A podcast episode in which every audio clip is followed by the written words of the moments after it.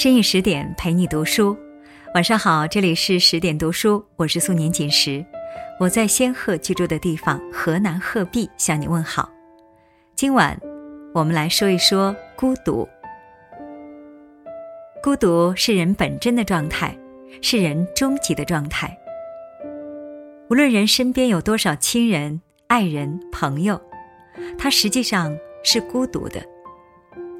无论人的生活中有多少亲情、爱情、友情，他的内心必定还是孤独的。人是孤身一人来到人世的，也将孤身一人面对死亡。这种孤独存在的一个证据就是疼痛。当你疼痛时，别人无法感同身受，只能一人独自忍受、体会、面对。孤独是美的，不是丑的。人们嫌恶孤独，总是身不由己的想躲到人群中去。在人群中生活，可以使存在的荒谬感不那么尖锐。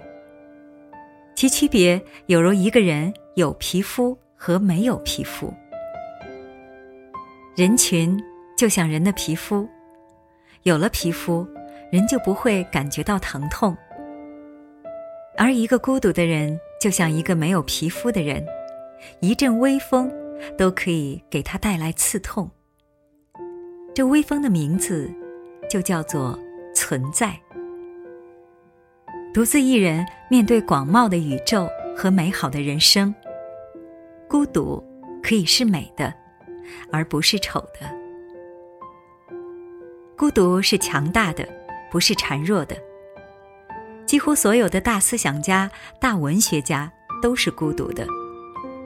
从尼采、叔本华到卡夫卡、梭罗，他们的内心强大到不需要陪伴，像一棵根深叶茂的大树，稳稳的挺立，深深的扎根于大地，不会因为一阵强风而倒下，也不惧风雨雷电。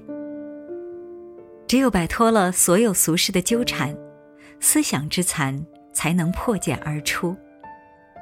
只有扯脱了所有人际关系的牵绊，独自的沉思才有可能。而在这个世界上，并没有多少人有这样的机会，并没有多少人的内心能够强大到这个程度。孤独是快乐的，不是痛苦的。穷穷竭力，形影相吊。在人们心目中，总是一幅凄惨的景象。但是，如果能达到简单的身体舒适、精神愉悦的状态，独自一人也可以是快乐的，而并不必然是痛苦的。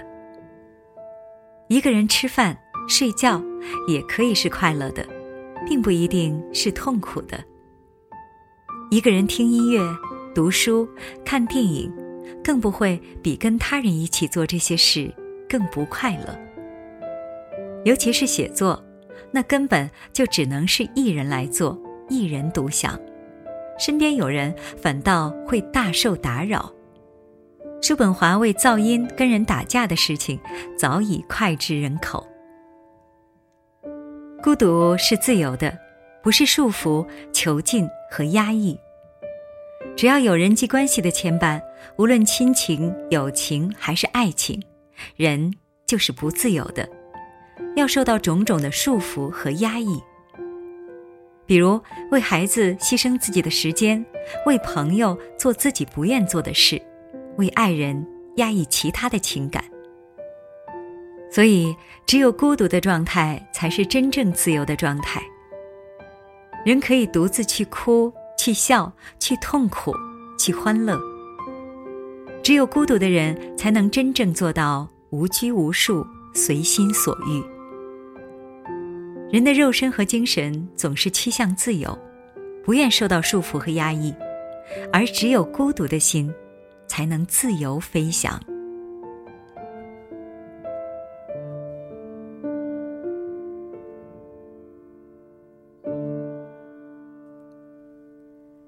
好啦，今天的文章就和大家分享到这里。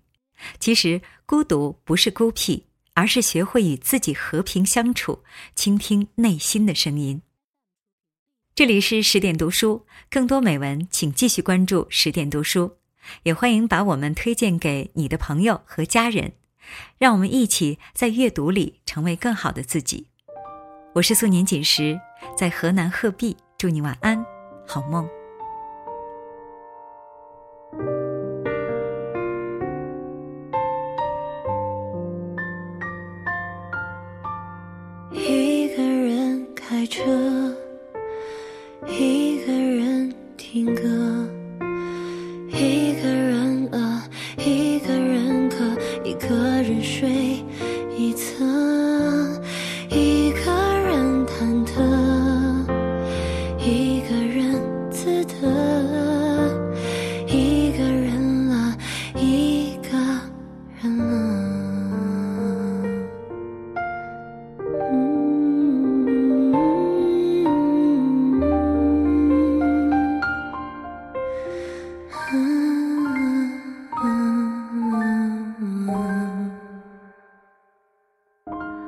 一个人看书，一个人领悟，一个人走，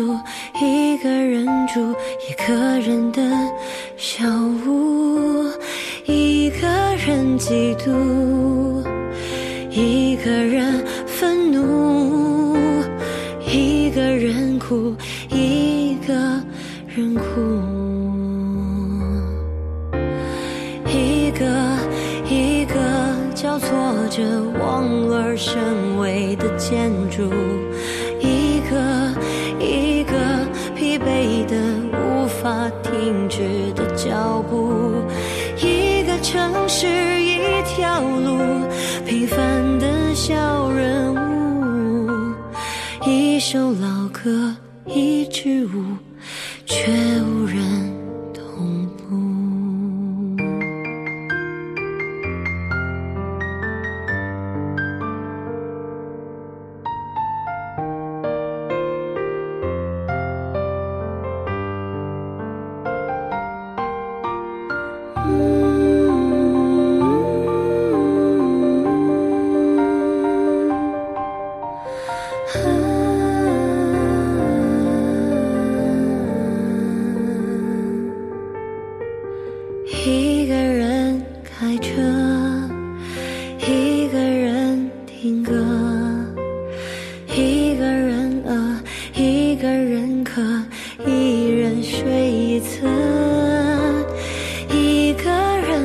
独，一个人愤怒，一个人哭，另一个安抚。